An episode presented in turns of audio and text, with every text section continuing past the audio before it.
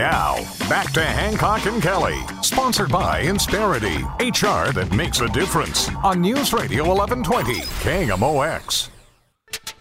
Happy Friday, St. Louis. It's Hancock and Kelly. And last week, John, you and I were talking about uh, a meeting I had gone to where I had uh, uh, learned that we have a real problem in the St. Louis area where more people are dying than are being born. And we see our population that's kind of leaving not only the St. Louis region, but for that matter, the state of Missouri. So we thought we'd dig a little deeper into it. And joining us right now on the Cuivre River Electric guest line is Ness Sandoval. He's a professor of demography and sociology at St. Louis University. Uh, professor, thanks for joining us.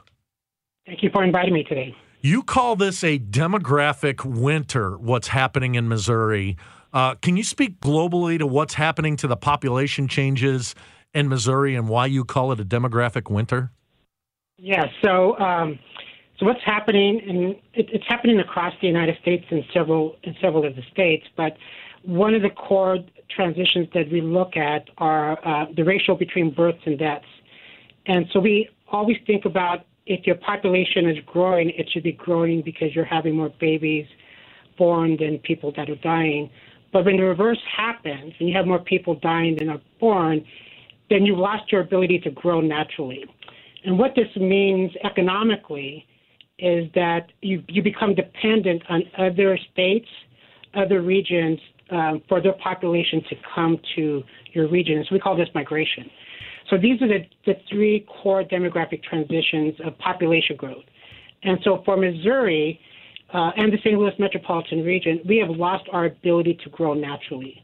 So we have become dependent on other people migrating to the state and to the region for our schools, for our jobs, uh, etc. How do we stack up against other states and other regions? Are we going quicker than most places in terms of losing population?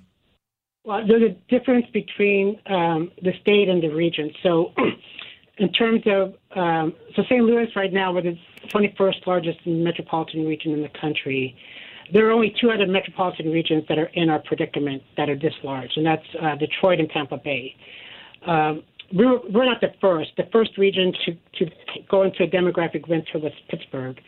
Um, but there's there are smaller regions in St. Louis. So we are we are one of the big regions to go into the into this uh, demographic demographic phase, and it's really been being driven by St. Louis County. Uh, it's the largest county uh, in the state, uh, and the county. If you really look at the county, um, it's got demographic issues. It's, it's a very old county. Uh, the, the, we have two regions, Kansas City and St. Louis, and they're demographically very different. Kansas City is very young. It's got a very large Latino population. Therefore, it has lots of babies being born. If you just look at Jackson County, if you remove, which is Kansas City, if you remove uh, the Latino population, Jackson County would be like St. Louis County, but it's not. Uh, it's got Jackson County has the largest number of Latino, uh, largest number of babies born in the state of Missouri uh, beyond uh, deaths, and it's all driven by the Latino population. And so then you have St. Louis County, which has the largest number of uh, deaths relative to births, uh, and that we're on the, the St. Louis side. And so the two regions are, are in two different trajectories. Yeah, and when you look at the St. Louis metropolitan area, it's shrinking. and on that hadn't been the case. This at one time was the 12th largest metropolitan region yeah. in the country, and now, yeah, will, you, now will, um, 21. Yeah, well, actually, we're going to we're going to be surpassed by Orlando and Charlotte. San Antonio has already surpassed us, not yet, but they're, they're, San Antonio is the 18th largest region in the country if you just look at children under five. If you look at children under 18, they're larger than St. Louis. So they're going to be larger than St. Louis simply based on births that are going to happen there in the next few years. Then you look at regions like Austin, Las Vegas, Nashville, and there's a possibility that even Kansas City at some point around 2060 could be larger than St. Louis. Yeah, and you know, this is it seems like an intractable problem because as you begin to lose population, you're not replacing your population through the birth rate, and we're certainly not exactly a mecca of people transplanting here. Uh, it, it, becomes a self fulfilling prophecy because now all of a sudden the kids that are born here, I'm thinking about you know my own kids, they grow up, they get out of college, and the economic opportunities aren't here, and so they're gone And you know, it's it's almost as if it's a spiral. Have any regions in the country kind of gone through this demographic winter and come out the other side? Uh, we're so new into this, uh, but when we look at the states, the, if we look at states that are in this, they're they're they're in this forever. I mean, if we look at West Virginia, we look at Maryland, um, Maine, New Hampshire, they're in a, they're in a permanent demographic winter. And, and I always compare ourselves to West Virginia because Missouri, we're about 15 years behind West Virginia. And so if you if you look at West Virginia and the problems that they have there in terms of an older population having to reduce funding to its universities. Um, this is coming. This is coming to St. Louis. If you're paying attention to the news, you look at the challenges of Bon Bon at other universities of trying to recruit students. Uh, it's not that it's not that uh, these are not these are great universities. The students were never born. And this, let me just show you one one stat that I think will will um, impact you. We we look at cohorts and we look at population projections. So starting last, if you look at the graduating class last May of, of high school students, and you look at juniors, uh, sophomores, and freshmen, that's a cohort. The St. Louis metropolitan region will um, have 147,000 students who will graduate. Starting in 2041, that number goes down to 117,000. That's that's a very difficult thing to think about if you're trying to grow jobs when you know that there's going to be 30,000 fewer high school students coming through the system, filling filling jobs in Home Depot, going out to construction companies. We're just going to have 30,000 fewer graduates yeah. coming out of high school. And it feeds on itself, Professor, because uh, the employers that are here need to find employees and they wind up going to other places. I'm thinking about Nashville and Tennessee. I have to imagine that was a state that was losing population, but that trajectory is changing. Is that being done solely because of uh, the growth in the country music and entertainment part of the world, or are they also getting the immigrant populations that are helping grow that region?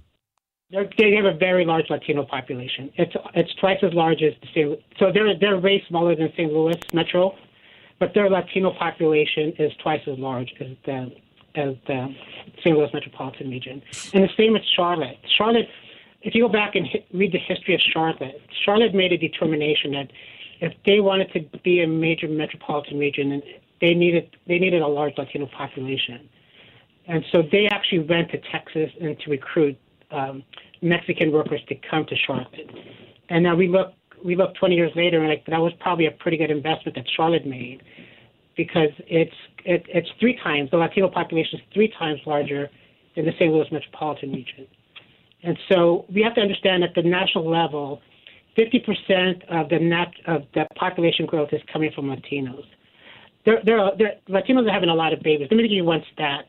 In Texas today, every hour, there are eight babies born to a Latina compared to one baby born to a white woman. In California, that number is about 12 to 1. So there are babies being born in Texas and California. Wow. The question so, for us is how do we get them to come? How do we get these new yeah. Americans to come to Missouri to repopulate our cities? That's where I was going to go. Is obviously uh, Texas and border states are going to have a larger growth population there.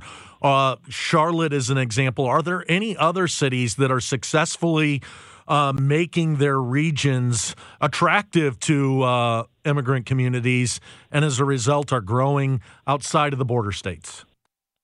Yeah, so I look at. I think a, city to look at is Oklahoma City, and I think Oklahoma City is unique because it's very close to Texas.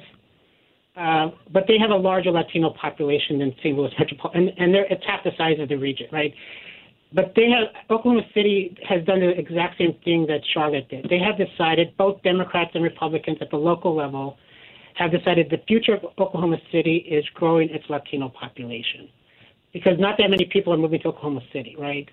Uh, but Latinos are because they they want to live the American dream, uh, and so they're bringing their families. And so if this is the important part, part that people are moving to St. Louis, uh, they're moving to the county, they're moving to the city but these are single people. What what's happening in this in the region is that we're losing families. We're using we're losing young families, and so that that's always difficult math when you replace a family with a single person.